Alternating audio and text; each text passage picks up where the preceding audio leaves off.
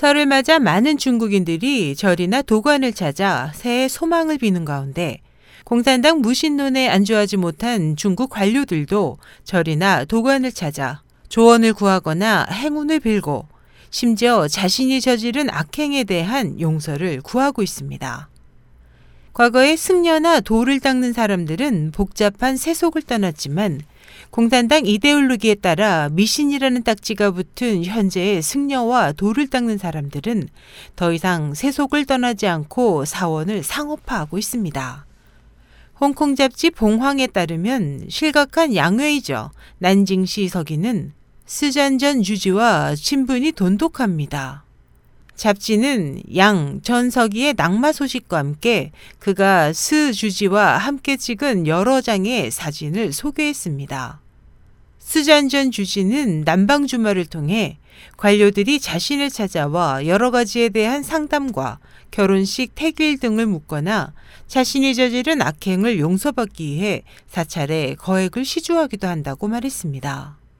보도는 인터뷰와 함께 그의 숙소에 질비하게 걸린 중앙과 각 지방의 고위 관료들과 찍은 사진들을 소개했습니다. 보도에 따르면 스 주지는 정부 승인을 받은 난징 불교협회 부회장 겸 시 정협위원이기도 합니다. 해외 중문 매체 누오웨이의 18일자 보도에 따르면 일부 유명한 승려들은 고위 관료들과 친분이 있어 많은 관료들은 승진이나 재산을 읽을 수 있는 기회를 잡기 위해 그들을 찾아 자신이 원하는 고관과의 연결을 부탁하기도 합니다.